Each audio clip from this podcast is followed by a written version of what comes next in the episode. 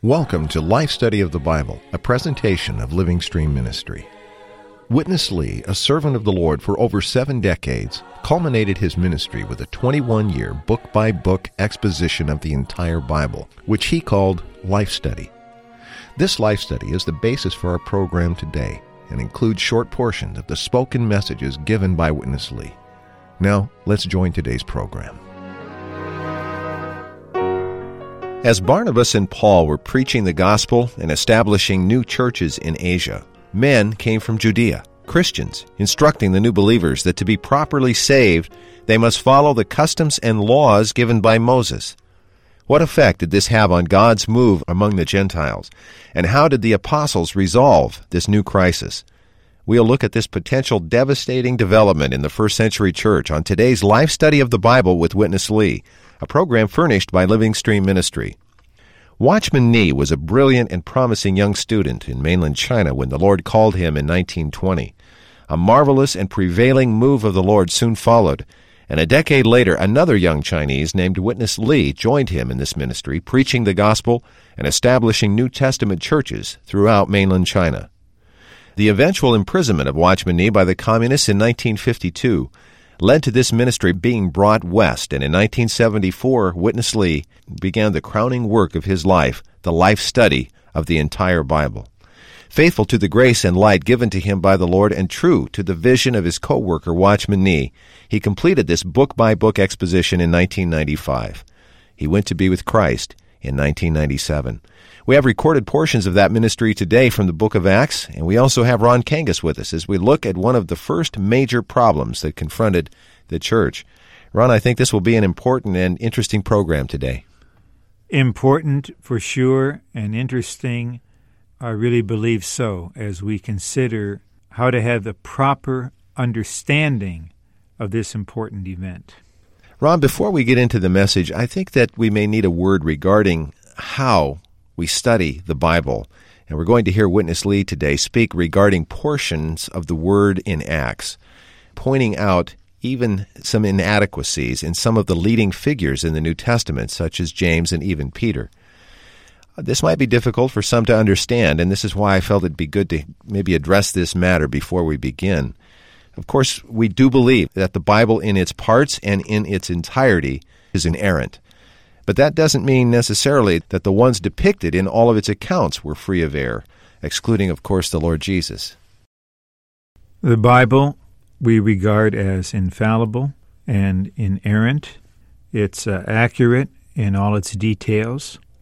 But to use an obvious example, the Bible records the words of the devil and it describes the activities of the devil. What we have then is a very accurate exposure of the devil, of the enemy. Sometimes we may idealize the persons we call Bible heroes. Really, that's not a biblical notion, whether in the Old Testament or the New Testament. And we may not understand that the Lord may intend in His Word to include a record of the shortcomings or the defects or even the failures of even some of His best servants in order that we may learn from them. So we should not be surprised if we find out in the course of today's message that there is a critical examination of certain figures, maybe Peter or James. We are not diminishing them and we are not reading into the text. Rather, we are endeavoring to be faithful to unfold what is there in the text and the light that this kind of unfolding contains. So be prepared, dear listener, that when you hear us give some seemingly critical observations of James or Peter, this is not our opinion. Rather, this is, honestly, our understanding of what the Word is saying for our learning. So actually, we do not detract from the Word, rather, we uphold the integrity and inerrancy of the Word by endeavoring to say exactly what the Scriptures themselves are saying. Ron, that was a very helpful backdrop for today's message, and I think you cleared it up. It was enough said. So, with that, why don't we join Witness Lee with the first portion of our life study? Up to this point, Peter was not that weak. Let me read to you. Verse 7 says, And when much discussion had taken place, actually, Peter should not let much discussion take place. Peter should be bold to save time. Then Peter stood up. Peter rose up and said to them, Men, brothers, you know that from the early days God chose among you that through my mouth Gentiles should hear the word of the gospel and believe. Very good, but not so strong. Peter should say, You know, the Lord Jesus told us we are his witnesses in Jerusalem, in Judea, in Samaria, even in the remotest part of the earth. He was not that bold. He didn't exercise his authority assigned to him by the head. If he did, that would solve a lot of problems. That would cut off this poisoned flow. He was too nice. He should give a stronger testimony, but his testimony here the wording is not so strong. God, the knower of heart, bore witness to them, giving them the Holy Spirit, even as also us. And he made no distinction at all between us and them, cleansing their hearts by faith. All good points, but presentation is too weak. He should have presented stronger points. And now, praise the Lord that Peter gave such a testimony. He gave such a fellowship.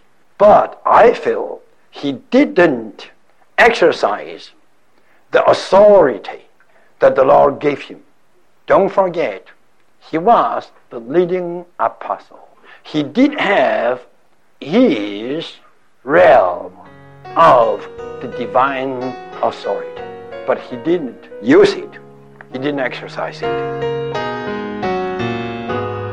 Well, Ron, there is much in this first section that we could talk about regarding the shortage in Peter speaking related to this major problem now infecting the body of Christ. Of course, Peter did eventually speak. It's curious, isn't it, that after the miraculous events surrounding his experience in the house of Cornelius and the vision that God had given him, there was no mention of this at all in his eventual speaking.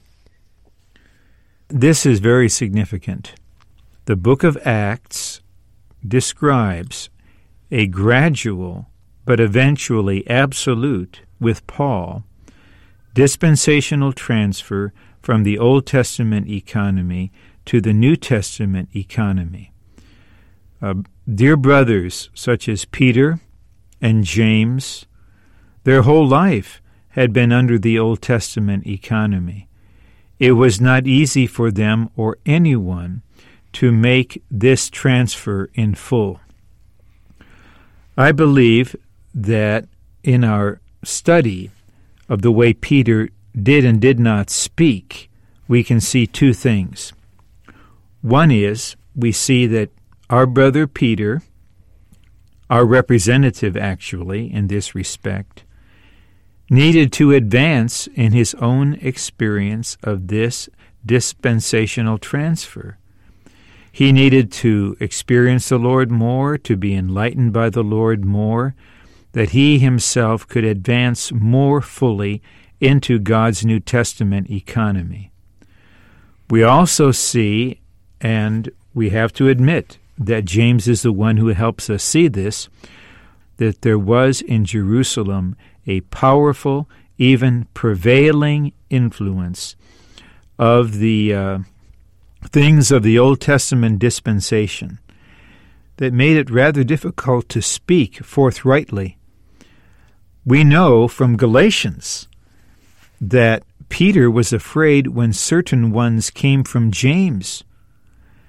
It seems that Peter was intimidated by the presence of these representatives of James, and he stopped eating with the Gentile believers. And Paul couldn't bear with that, and Paul had to speak a frank and direct word to Peter before them all for the sake of the truth of the gospel. So, what do we have here? We have a transition taking place, and we have dear brothers like Peter who need to make more progress with the transition. We also see, especially in James, a certain strong influence, a lingering influence of the things of the Old Testament dispensation, and to anticipate a little what's coming. This led and leads today to a compromising situation. And our God is absolutely not a God of compromise. He is absolute, and He cannot bear for there to be any mixture or compromise with respect to His New Testament economy. Well, Ron, let's go and get into this portion that you've alluded to. We are going to look at James and the elements of this compromise. Here's Witness Lee. And all the multitude were silent, and they listened to Barnabas and Paul relating all the signs and wonders God had done among the Gentiles through them. And after they were silent, James answered, To take out of them, of the Gentiles, a people for his name. With these, the words of the prophets are great, even as it is written, After these things I will return, and I will rebuild the tabernacle of David, which has fallen, and I will rebuild its ruins, and I will erect it again. These quotations of the Old Testament still uplift the nation of Israel. Don't forget the preparation, chapter 1 the disciples were that much for the kingdom of Israel. And they asked the Lord, Lord, are you now going to restore the kingdom of Israel? The Lord ignored that. The Lord said, but you have to wait till the Holy Spirit falls upon you, then you'll be witnesses in Jerusalem, Judea, in Samaria, and in the remote part of the earth. But here, James, in order to take care of the situation. He uplifted the nation of Israel again. After these things, I will return, and I will rebuild tabernacle of David, which has fallen, and I will rebuild its ruins, and I will erect it again, so that, so that indicates the Lord has firstly to rebuild the nation of Israel, so that after that, then the Gentiles. Oh, terrible! So that the rest of mankind may seek out the Lord and all the Gentiles upon whom my name has been called. This is the prophecy, not referring to the situation in Acts 15. This prophecy means in the coming days, the Lord will come back at his second coming to rebuild the nation of Israel. By that time, all the Gentiles will come to seek after the Lord. James' quotation swallows the Old Testament without any discernment. This was a prophecy, not referring to the present age, but referring to the second coming. Well, Ron, we've looked even somewhat critically at Peter's word and now we come to James, the elder in Jerusalem, the flesh brother of the Lord Jesus, and the one that seemed to have the last word in this matter. Acts does reveal a lot about James and his rather incomplete grasp, it seems, of God's New Testament economy, doesn't it? It does. And here we see a certain mixture in James, a certain straddling the fence between the Old and New Testament economies. Surely James is a brother in the Lord. He has the saving faith. He's for the essential truths of the gospel. But his way of quoting from Amos, the way he contributes to this situation shows that he's still very much influenced by Old Testament concepts. So, on the one hand, he was in function here as a leading one to give his word, Eventually, someone needs to give a kind of summary word or final word in fellowship. It was appropriate for him to do that and to sum up the, the sense of the one accord in fellowship and express it. What's crucial for our learning is to analyze the way James did this. What is actually recorded in Acts 15 concerning how James went about this, his tone of speech, the tenor of his fellowship, his way of handling the Scriptures. If we study this fairly, with the light of the Scripture as a whole shining on us, we will eventually come to the conclusion that here we see some amount of mixture, some amount of compromise, to say the least, here we see a need for a particular brother, even an apostle, and he's called an apostle, James, to make a fuller transition into the New Testament economy. To present the record this way really takes uh, some light from the Lord through His Word if we ourselves read in a natural way, or if we ourselves are, so to speak, Old Testament Christians as we read Acts, we will not pick up these points. But if we are in the New Testament economy, and if we have made a dispensational transfer into the New Testament economy, and then we come to this chapter, we'll begin to see this from a different perspective, which is more faithful to the Scriptures and not less. We are not judging James. We are not condemning him. We're not saying we don't have the shortage that he has.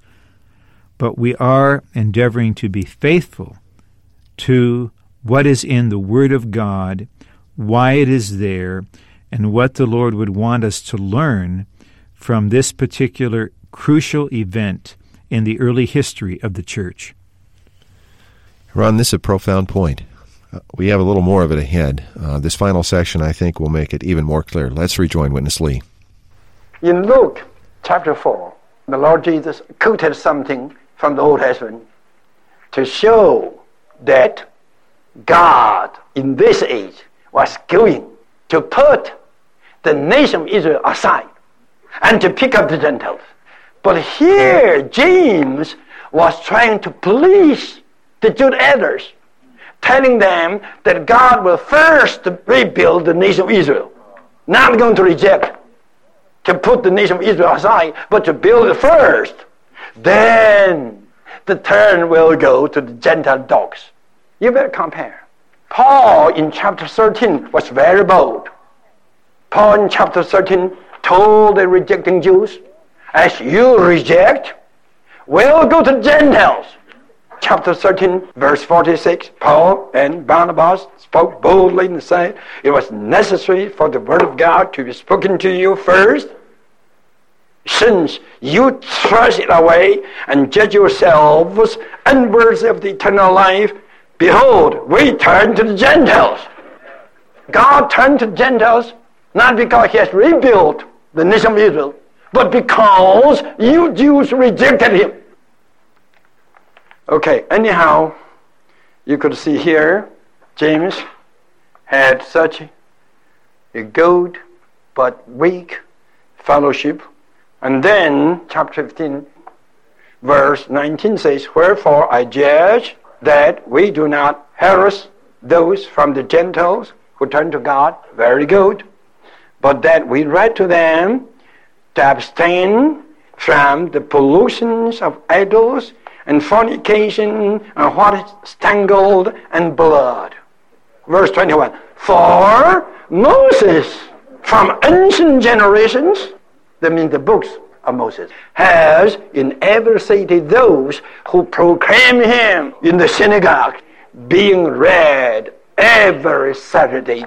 So James' fellowship was based upon verse 21. Why we have to put in this charge in our writing to charge them to abstain from the pollution of idols and fornication and what is strangled and blood because the law of Moses was there all the time for generations being read by people. So, in our solution of the problem, we must take care of Moses. So the sound was still there concerning Moses. This does not agree, doesn't correspond with what Paul wrote in the books of Galatians and Romans. Because in the books of Romans and Galatians, Paul told us he had nothing to do with the law. To the law, he said, I am crucified. To the law, I am dead. But what James talks about, to bring the New Testament believers back to the consideration of the law. James' concept was too much in the old dispensation. I call this a compromising solution. So the mixture was there, the mixture, the religious mixture, the mixture of God's new Testament economy with the old Judaism was there already. This was a mixture of God's New Testament economy with the old dispensational Judaism. Well, Ron, we finally have a solution to this critical dilemma facing the brothers in the first century churches. And it had elements that were marvelous and some other elements that were maybe not so marvelous. The most notable of which is that it did establish a precedent for compromise. And I believe that it's fair to say this precedent uh, and its effects still plague the church today. Do you agree? I have to agree. And there are a number of things I would like to bring out uh, in my fellowship here. It's not easy for us to be absolutely faithful to the divine revelation. And it is not easy for us to be absolutely faithful to the Spirit and to the Lord and to His way of carrying out His eternal purpose. We can only be faithful by Christ as our faithfulness and by His all sufficient grace uh, wrought into us through some very deep, even radically deep, experiences of the cross. Why do I mention this? I mention this because there are some hidden and intrinsic reasons for compromise. We may compromise because there's some self interest present. It's almost like there's a political element. We want some advantage for ourselves, we want to gain something. But we realize if we are really absolute, if we are really straightforward according to God, not in a natural way, others may not be happy, others may not agree, and we may suffer some loss. So some believers, actually many believers, compromise because of some self interest, something they want to get, and the only way to get it is to compromise your convictions. But there's another aspect to this. Maybe we don't want something for ourselves, but we want to avoid suffering. We want to avoid criticism or others' displeasure. Or we want to avoid a kind of confrontation we don't want something for our advantage, but actually we still may want something for self advantage, and that is we want to save ourselves. We want to guard ourselves from taking the narrow pathway of the cross. One thing we see in the life of Paul was a man who lived a crucified life, who loved the Lord Jesus to the uttermost, and could say, The world is crucified to me, and I am crucified to the world. He could say, I have been crucified with Christ. I do not live any longer. Christ lives in me, and now I live in oneness with Christ. Because Paul, by the Lord's grace, became a person absolute for Christ and absolutely willing to experience Christ crucified. With him, ultimately, even he had a, a kind of shortcoming temporarily. Ultimately, there was no compromise at all. He could be trusted to speak faithfully, frankly, honestly, and thoroughly on behalf of the divine revelation. So, what we have here, on the one hand, we have the influence of the old religious things that affect our judgment and affect our way of carrying out our ministry for the Lord. These, nevertheless, are mainly outward.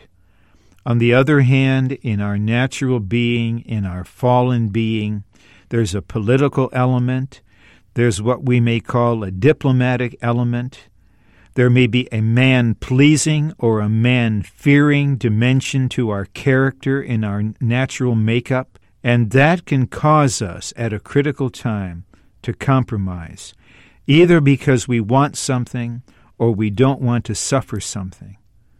What the Lord needs today, as evidenced by the book of Acts, is a group of believers in Christ who, by the grace of God, are absolute for God's New Testament economy.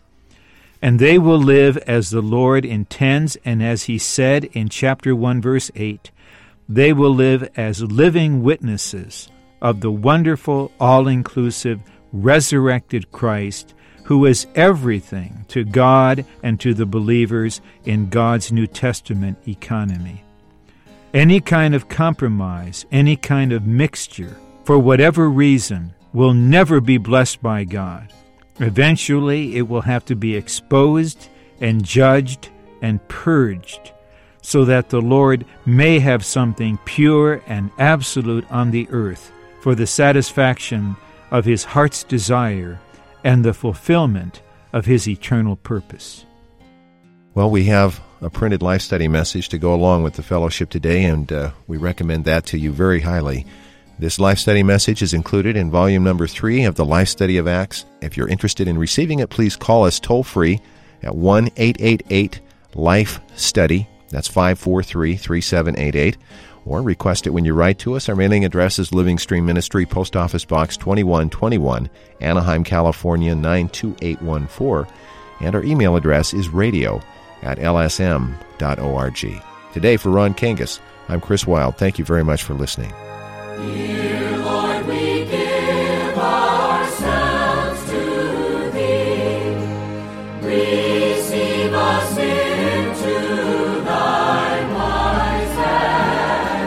We hope you enjoyed this program.